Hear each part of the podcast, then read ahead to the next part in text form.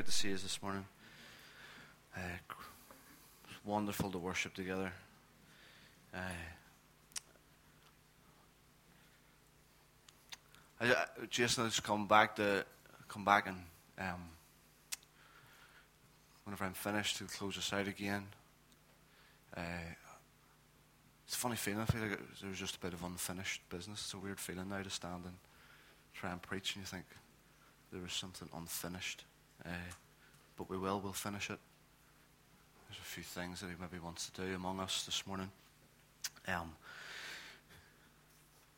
but we're gonna we're gonna we're gonna keep going with with the book of Judges. Wonderful to, to be able to, to read this together, to study this together, to be engaging with this this book together.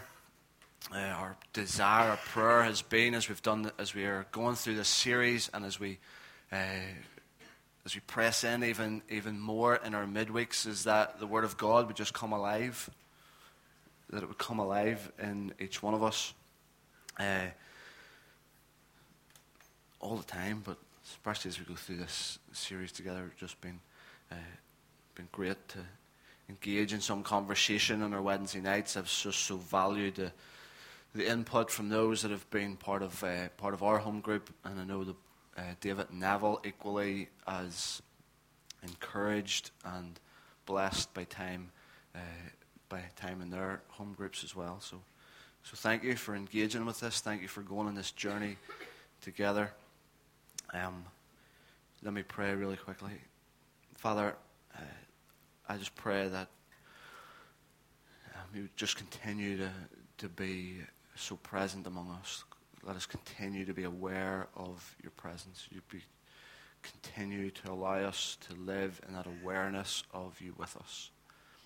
And uh, on Holy Spirit, I just ask that you would that you would once again grab the attention of our minds and the affection of our hearts. And, uh, and I pray that you'd help help me, God. I, I need you. Completely inadequate without you. Acknowledge that and pray that you would come and make yourself so present. In Jesus' name. Amen. Uh, so this is uh, this is into the fourth week, and uh, we'll take the we could end up taking the whole morning recapping all where all where we've been so far at, in the first uh, three chapters of of Judges. But if I can just point out where we finished last week, just for the sake of a bit of continuity, uh, we were in Judges three last week. For those that don't know, we we looked at the first three judges uh, Othniel, Ehud, and Shamgar. And uh, spent most of our time in looking at Ehud. Ehud was, I think, a lesson of, uh, there was a lesson of surprise in the, in the story of Ehud, an unexpected enemy, an unexpected uh, deliverer uh, with an unexpected method. And uh, and as we began to as we began to wrap things up last Sunday morning, we we suggested in much the same way as Ehud was an unexpected deliver and an unexpected with an unexpected method of deliverance. Jesus was the same. An unexpected, an unexpected deliverer. The one that would come as a suffering servant. An unexpected method, one that would die, that would give his life for his enemies, one that would give his life for us all. Seen something of uh, the person of Jesus as we looked at Ehud. We asked, we finished off last Sunday by asking a couple of questions. We asked what, because God just can use, He's bound to His promise, and that's, I think there was some of that that was stirring in me as we were worshiping. He is bound to His promise. The, the what we see revealed right throughout Scripture, that, that that song that we finished off. He, he turns it for our good for those that, that love Him and are called according to purpose. We, we're so familiar with the what, and often we don't see the, we're not as familiar with the how. He's not bound to methods, He's not bound to our expectations. And we asked that question last, last Sunday. What kingdom advance are we missing out on because we are waiting for the right formula? What kingdom advance are we missing out on because we're waiting for it to be done the way that we think that it should be done? And we pushed it a wee bit further and asked who, who are we dismissing?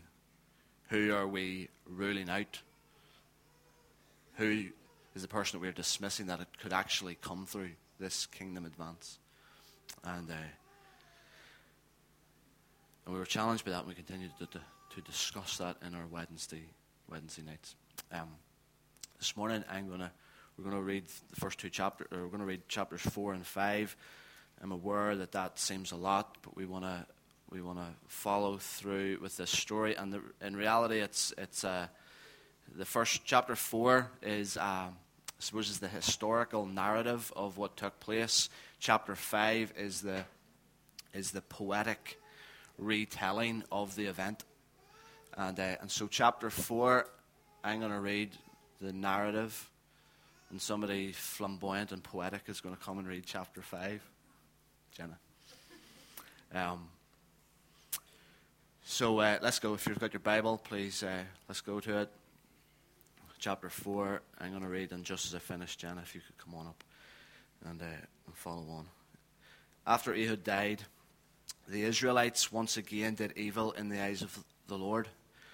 So the Lord sold them into the hands of Jabin, a king of Canaan, who reigned in Hazor.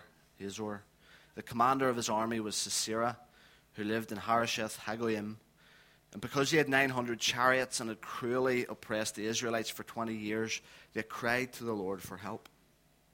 Deborah, our fourth judge, Deborah, a prophetess, the wife of Lapidoth, that was leading Israel at that time, she held court under the palm of Deborah between Ramah and Bethel in the hill country of Ephraim. And the Israelites came to her to have their disputes decided.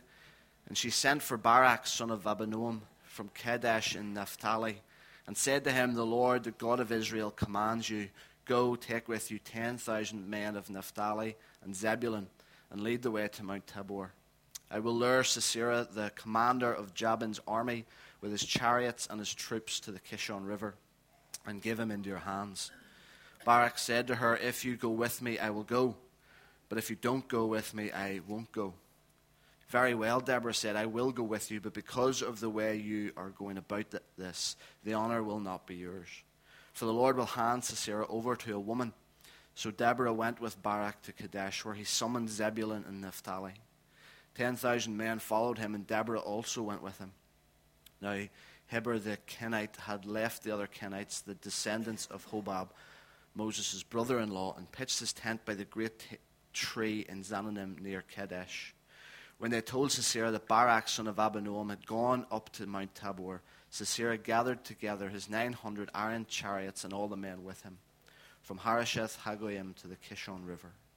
Then Deborah said to Barak, Go, this is the day the Lord has given Sisera into your hands.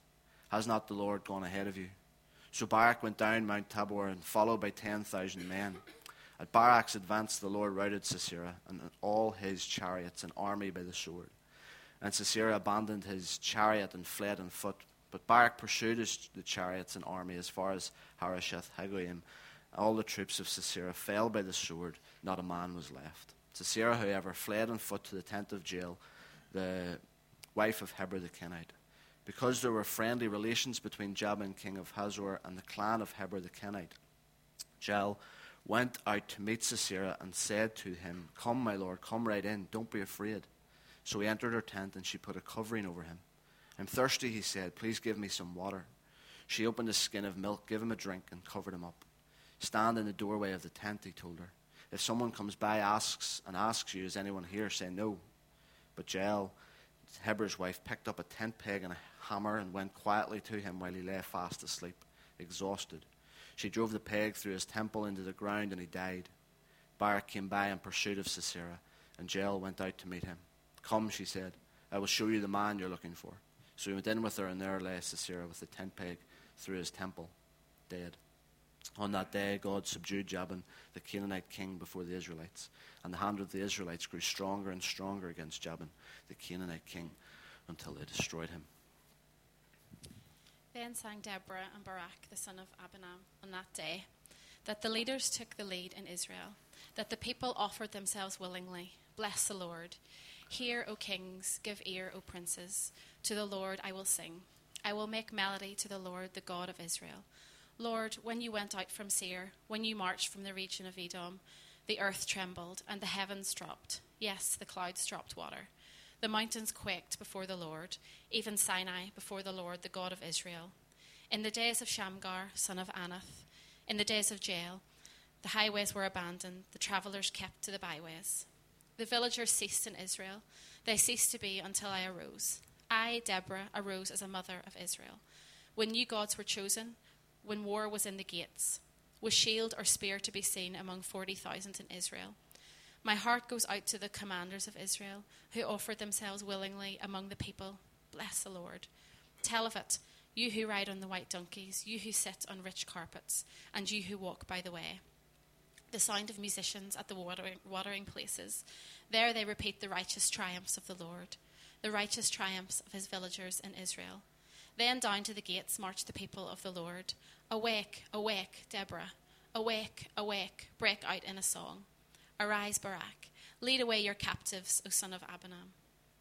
Then down marched the remnant of the noble. The people of the Lord marched down for me against the mighty. From Ephraim, their route, they marched down into the valley, following you, Benjamin, with your kinsmen. From Machir marched down the commanders, and from Zebulun those who wear the lieutenant's staff. The princes of Issachar came with Deborah, and Issachar faithful to Barak. Into the valley they rushed at his heels. Among the clans of Reuben, there were great searchings of heart. Why did you still among the sheepfolds to hear the whistling for the flocks? Among the clans of Reuben, there were great searchings of heart. Gilead stayed among stayed beyond the Jordan, and Dan, why did he stay with the ships? Asher sat still at the coast of the sea, staying by his landings. Zebulun is a people who reach who risk their lives to the death. Naphtali too, on the heights of the field. The kings came, they fought, then fought the kings of Canaan.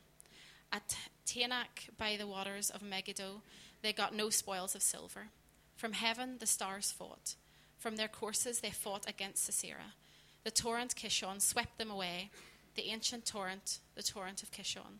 March on, my soul, with might. Then loud beat the horses' hooves, with the galloping, galloping of his steeds. Curse Meroz, says the angel of the Lord, curse its inhabitants thoroughly, because they did not come to the help of the Lord, to the help of the Lord against the mighty. Most blessed of women be Jael, the wife of Heber the Kenite, of tent dwelling women, most blessed. He asked for water, and she gave him milk. She brought him curds in a noble's bowl. She sent her hand to the tent peg, and her right hand to the workman's mallet. She struck Sisera. She crushed his head. She shattered and pierced his temple. Between her feet, he sank, he fell, he lay still. Between her feet, he sank, he fell.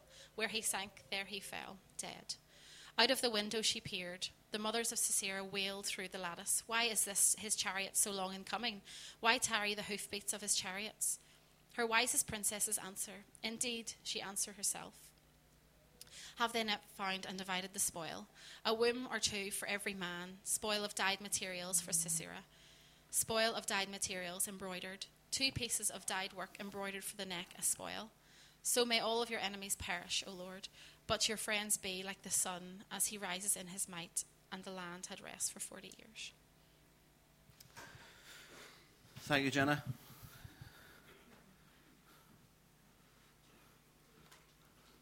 Thanks for following along too.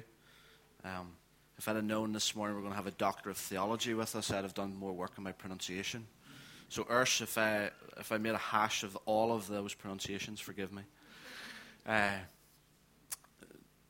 there's two or three things this morning that I want to just pull out of this story. As we've read through it, some of those, some of what took place. There's maybe more more questions you have than what I will even uh, begin to answer. But the first thing I wanted to, the first thing I want to touch on before we even get to the person of Deborah is in these first two verses of chapter four. The pattern is the pattern is uh, we were introduced to the pattern of the the cycle uh, that we see right throughout the book of Judges. That the people, the children of Israel, they did evil in the eyes of the Lord. They were oppressed by the enemy. they cried out to the Lord for help. And the Lord responded to their cry, sent the deliverer who saved them, and then they had peace for however many years. And we get the story of Deborah, and we are again introduced to this pattern once again the Israelites, the children of Israel, once again did evil in the eyes of the Lord. And then we're introduced once again to the, to the enemy, to those that were, that were cruelly oppressing the Israelites. Jabin, the king of Canaan. And if we were to go back to where we started this, where we started was Judges chapter 1, and, and we spoke in, of verse 19, where it said, The Lord was with the men of Judah. As they stepped in to take on the, the Canaanites, the Lord was with them, but they were unable to drive out the, they were unable to drive out uh, the people from the plains because they had iron chariots. As we get to chapter 4, I just found myself this week just, just realizing that they hadn't fully trusted, they hadn't fully obeyed. What we said that first week was that they had uh, measured their own strength against the strength of their enemy.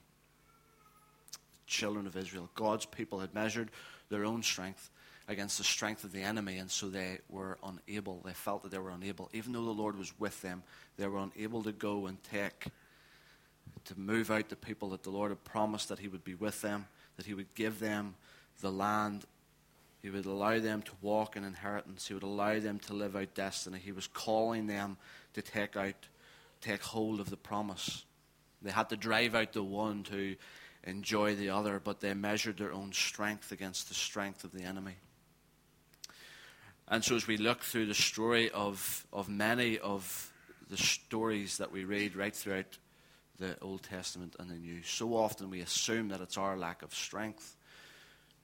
But here, it's not, it's not their lack of strength, it's their lack of faith in His strength. And I don't know if you found yourself in that, in that place where you measure, you measure what you have, you measure what's in your hand against what is in front of you, the circumstances that you face, the thing that you need to confront, and you measure, you measure your strength against the enemy's strength, and you begin to retreat. You begin to step back. Now, there's a pattern that we have that we have seen and, and, and we continue to see even today. But it was never, it's not about your strength.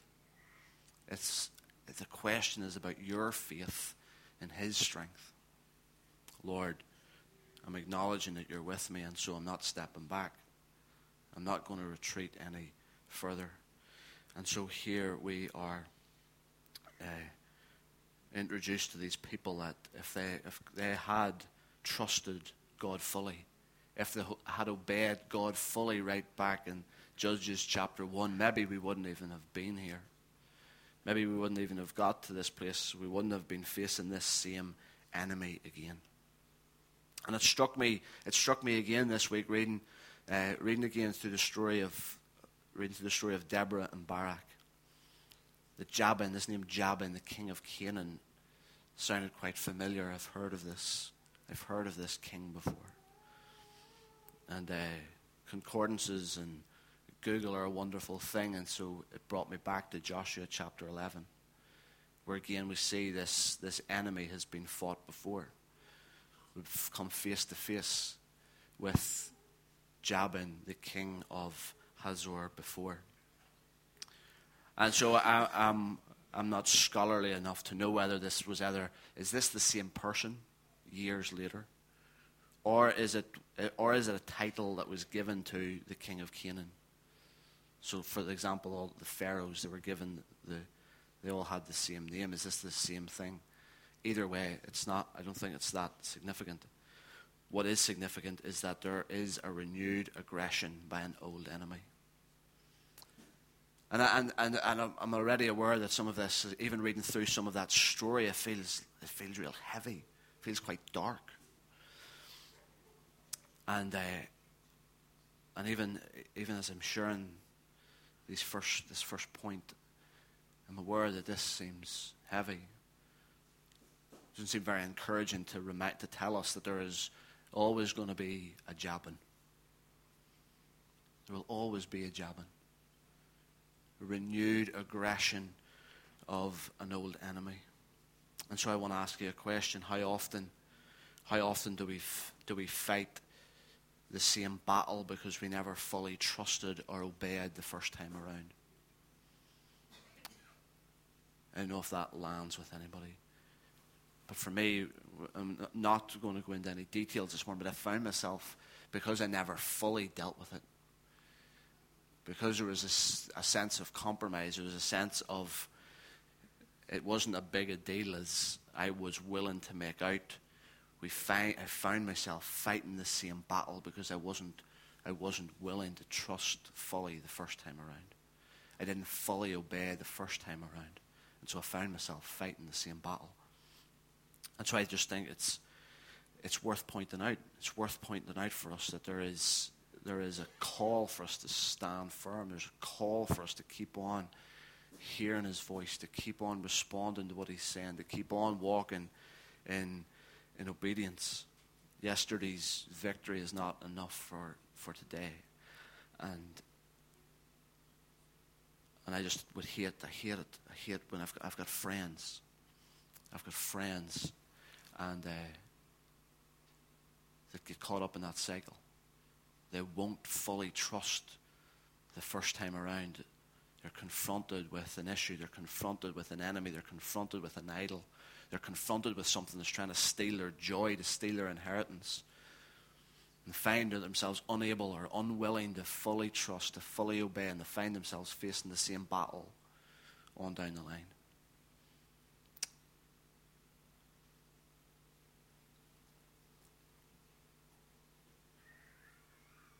And maybe we can, there's some things there we could maybe pray for at the end when Jason uh, comes back up. But chapter 4, verse 4 brings us to, to Deborah introduces us to this fourth judge. Deborah, we're told that she's a prophetess. And uh, she was leading, or she was judging Israel at this time. Here we are introduced to a prophetess. But unlike Othniel, a man of war, a warrior, a strong man, ready for battle.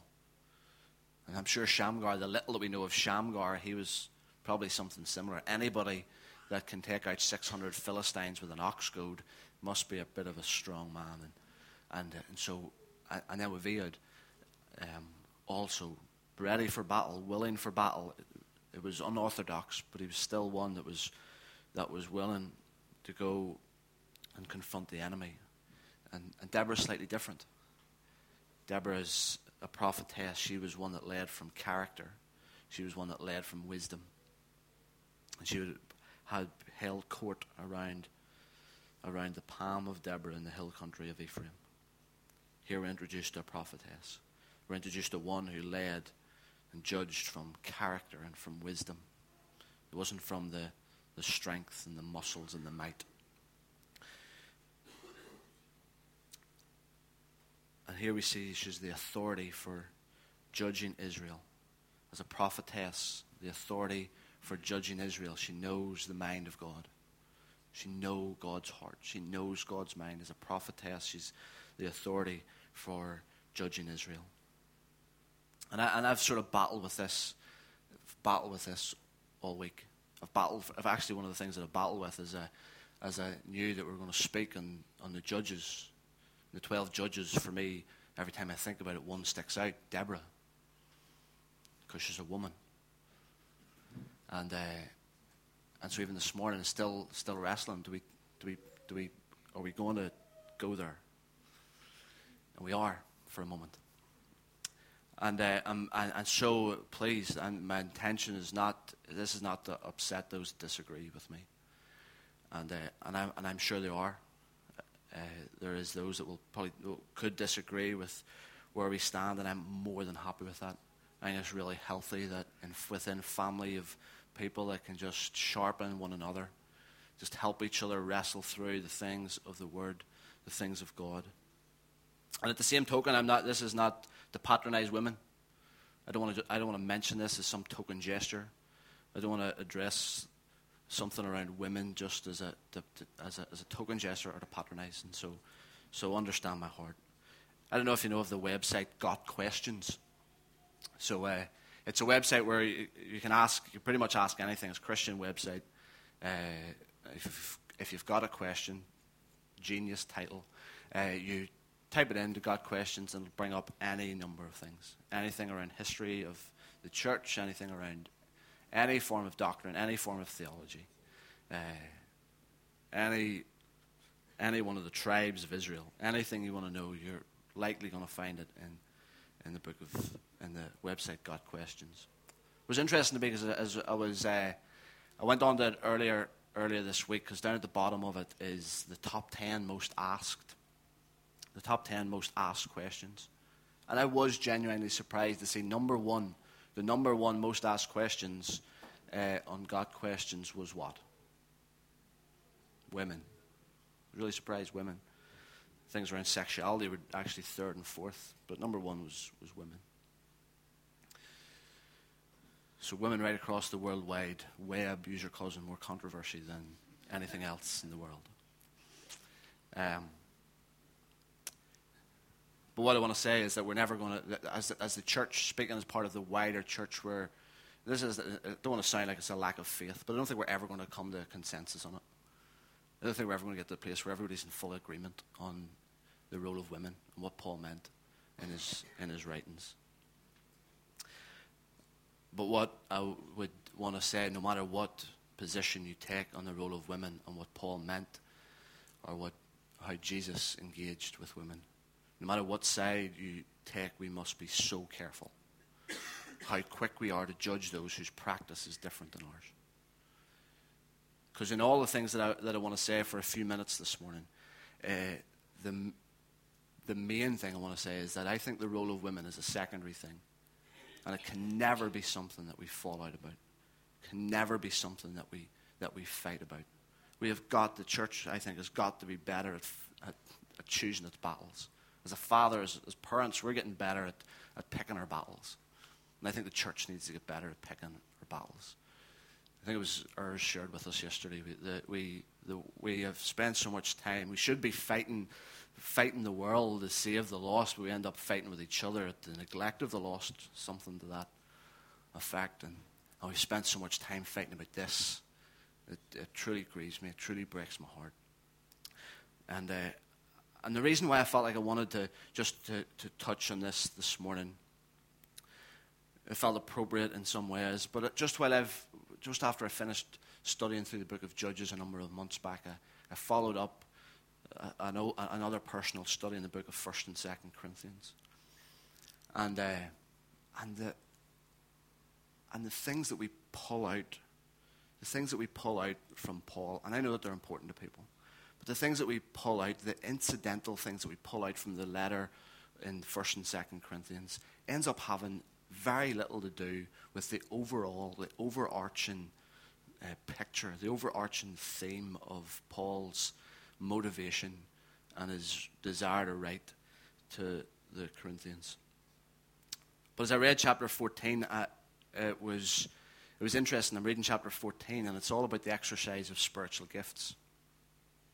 And you get the exercise, about the exercise of spiritual gifts. It's about order in the church, all, all great, healthy stuff. And then we get to 1 Corinthians chapter 14, verse 34 and 35. And it says these words Women, women should remain silent in the churches. They are not allowed to speak, but must be in submission, as the law says.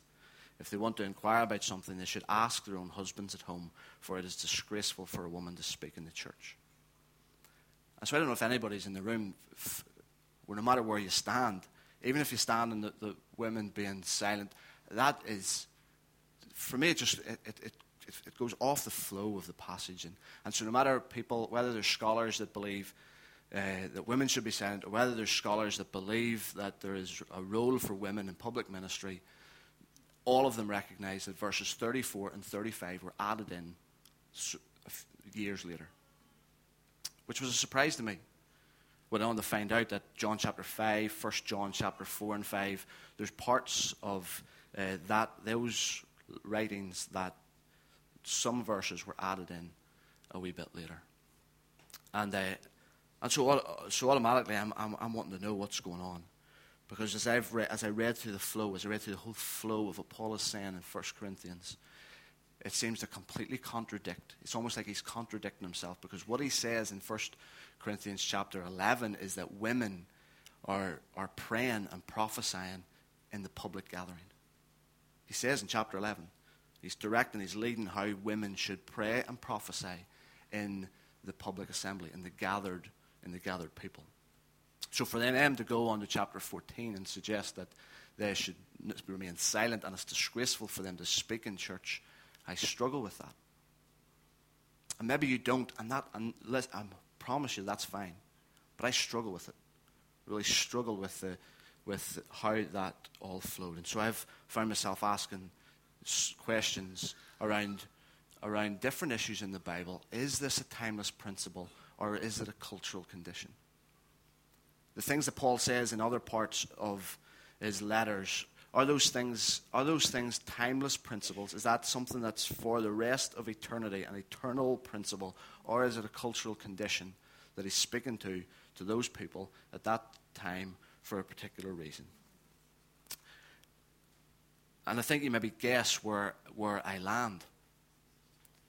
But again, not at at the expense of falling out, not at the expense of being able to dialogue really well in, uh, in why we get to, this place. And, and, I know that there's going to probably, there potentially be more questions around the role of women this morning than you maybe even had before you arrived this morning, and forgive me for that.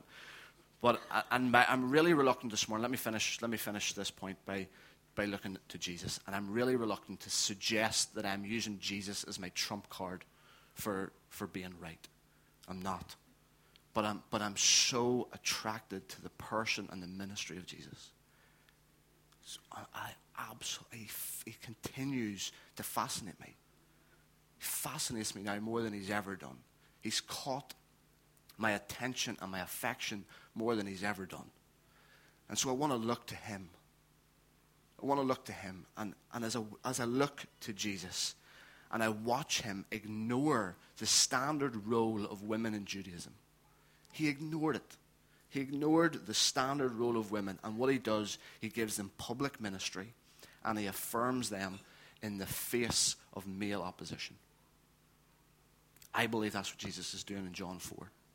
With the Samaritan woman, with the woman at the well, he, ex- he ignores every standard, he ignores every everything that was expected of a male, of a Jewish male. And Jesus ignores it and he gives this woman public ministry. Go back and testify. Go back and tell of all that I've done. Go back and tell who I am and one that has come to bring water, the water of life. And, and she goes back and she tells, I've just met a man who told me all that I've ever done. And, and, uh, and Jesus affirms her. She give, he gives her public ministry. But, is, but even more than that, he, he affirms her because the disciples come along and they are absolutely horrified. I don't think we realize the significance of this moment. They are horrified because Jesus is not only, not only talking to a woman, but he's talking to a Samaritan woman. And then he's releasing her to go and, and, and tell of him back in the community that she came from. This was, that was a stunning moment, what Jesus was doing in John chapter 4. And we get to the end of the Gospels and we see Jesus. We see Jesus trusting the message of the resurrection to Mary Magdalene. The first person he trusts with the message of the resurrection is Mary. And as I watch Jesus right through the Gospels, I see someone, I see a, I see a man, I see a, a Savior, I see my my most perfect example, showing me how the worth, the worth of anybody is not, is not evaluated on the basis of their gender, but on their relationship to Him. So every one of us this morning, your, your, His worth, your worth is evaluated on the basis of your relationship to Him. And He didn't specify, I can't find Him and we can have this conversation, a real healthy, robust conversation, but I don't find him uh, specifying certain areas for different genders. I don't see him specifying certain areas for women and for men. I don't see him telling the women, well, you can teach at the Sunday school, but you can't teach any more than that. I don't see him saying that you can, you can make the sandwiches and do the tea, but that's all you're going to do. He doesn't specify certain areas, but he affirms them as they exercise in their gifting. As they're called out, he affirms them and he allows them and he releases them in the exercise of their, of their giftings. And so I'm guessing you know where, where I fall on this, but I, um, I have friends that don't agree, and they are they're absolutely passionate about Jesus, absolutely love the Lord. They put me to they put me to shame, and so even though we don't agree on on the role of women, we still cheer one another on. We still can pray together and love each other really well, and I'm so grateful for that.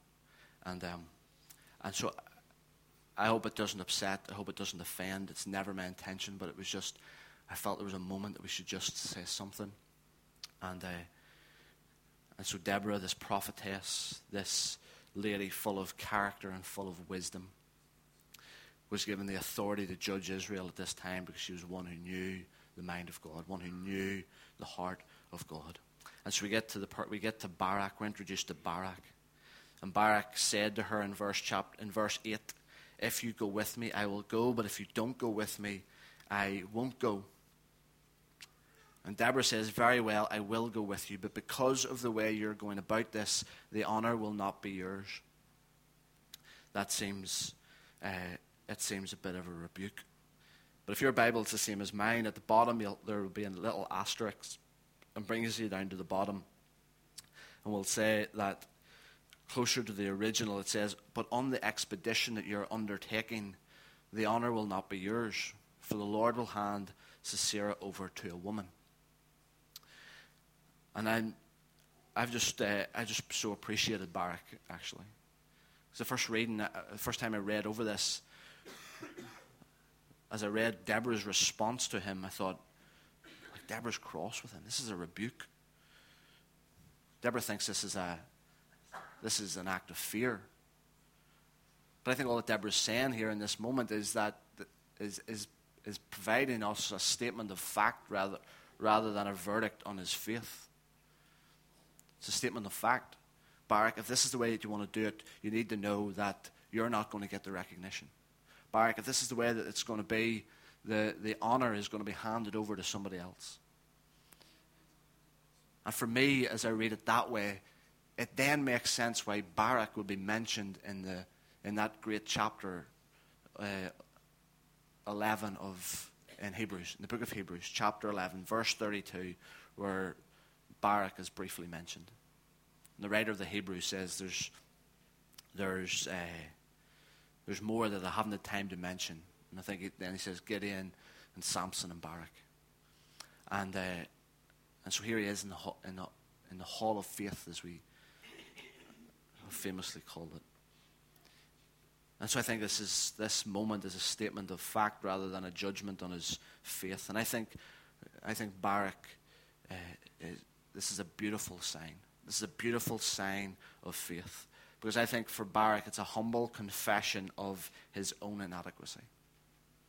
It's a humble confession of his own inadequacy, but it is mixed with a sure confidence in the grace of God.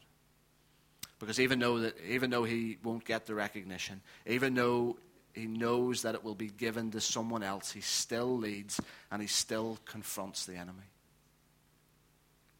It's a wonderful, it's a wonderful characteristic.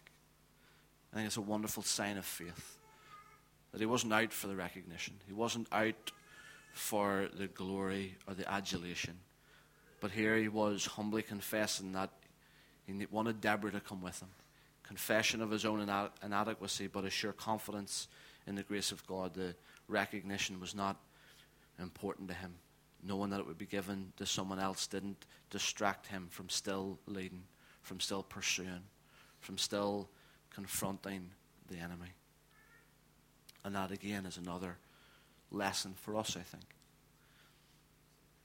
That we would, uh, that we would go with someone, that we would go on a journey of faith with someone, recognizing our, our own inadequacy, but confidence in the grace of God.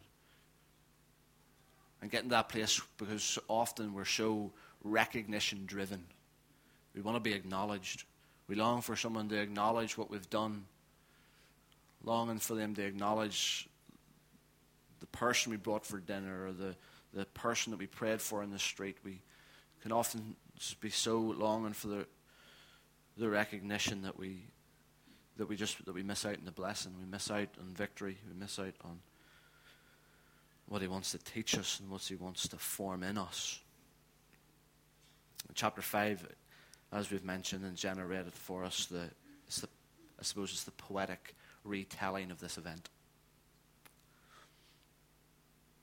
And uh, on, chap- on, uh, on Wednesday night, we, uh, we asked, one of the questions that we asked was, How do you remember? As we said a couple of weeks ago, that, that very often our failure to remember is a failure. Our failure to obey is a failure to remember. And so we just tried to go around the room in our group and, like, how do you remember? How do you best remember? What is the things that bring to mind all that He has done?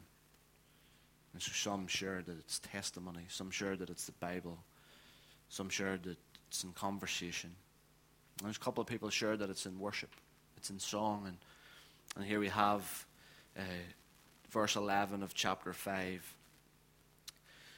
Not in the version that we read, but in, the, in another version, it's, it's Deborah saying, Gather, gather at the town well and listen to them sing of what God has done gather and sing. And that, I suppose that's what we are doing this morning gathering and singing and remembering all that, all that He has done. As I read chapter 5, it's hard to believe that from Othniel to Samson, we're on this downward spiral. That's what we'll see as we continue to follow along in this series. We're in a downward spiral. But I found myself this week reading chapter 5. It feels like it's such, it is such an incredible moment. It is such a significant moment. As I read through chapter 5, I found myself asking, how is this not the most successful period in history? What happened? Feels like a, a huge moment. And as we followed on, as Jenna read for us, as we get to verse 16, 17, and 18, I think we begin to see why this was not the most successful period in history. Because some of them sat still. Some of them sat still. We're told in, we're told in verse uh, 18 the people of Zebulun risked their very lives, and so did Naphtali. So here we had part of the people of God were the ones ready to fully trust, ready to fully obey, ready to risk their lives. But then we're told about Reuben. With Reuben, there was much searching of heart, and he ended up staying in the campfires. He stayed in the campfires and just talked about it. Much thinking, much wrestling, but at the end, he just talked about it around the campfire. And maybe the campfire just got too warm. Maybe around the campfire as they talked, it just got really comfortable. It got really safe. And so they sat still. They stayed where they were. We're told of Gilead and Dan and Asher. Essentially, they stayed at home. They stayed within the four walls of their building. And so many of them sat still, and I think it's, it's why it didn't become the most successful period of history. And often today, I'm sure you've been, you've been here long enough and you've been part of different events that we've encouraged you to go to. And often we're hearing the, the, the body of Christ, the people of God are beginning to say it feels like we're, Ireland is about, something's about to happen. There's about to be a moment. There's about to be breakthrough. There's about to be something happen. It could potentially be our most successful period in history. And I, think, and I believe all of that. I think that all of that's true. It's language that I've probably used. But as I read through Judges chapter 5, I'm aware that there is some that are content to be still. Some, too many maybe, are content to stay around the campfire and talk about it. Some will stay around the campfire and talk about the way it used to be. Some will, will just stay within their four walls while everybody else is pursuing, everyone else is longing for more, everyone else is longing for kingdom advance. And so I'm I'm reading through this chapter and I'm longing for every part of the body, every part of the bride to to be beautiful, to be active. On a Friday morning, I finished with this. On Friday morning at the castle, Urs and Lillian led us through devotions and and, uh, and I suppose just to summarize what we were talking about on Friday morning, or what Urs was talking about, was this keeping on wrestling. Jacob kept on wrestling t- until he had breakthrough. And that's what I love to stir among us this morning. That's what I love to stir among the church in this nation. It feels like we are. It feels like this could be the most significant period in our history we would see more, and it feels like we are. I'm hearing stories of, of lost people from both sides of, from the Catholic community, from the Protestant community, from right across the different spectrums of our society coming to faith, putting their trust in Jesus. Never heard as many stories as I'm hearing in the last weeks and months. Billy pointed out to us on Monday morning something, something had to shift whenever so many cry out at that event a number of weeks ago. And we believe that there's there's a moment for us. But we want to keep on wrestling. We don't want to sit around the campfire. We don't want to stay within the four walls. We want to keep on wrestling until breakthrough. This is not a moment for passivity. The church in this nation, the church, this church, you as an individual, this is not a moment for passivity. This is not a moment for sitting back.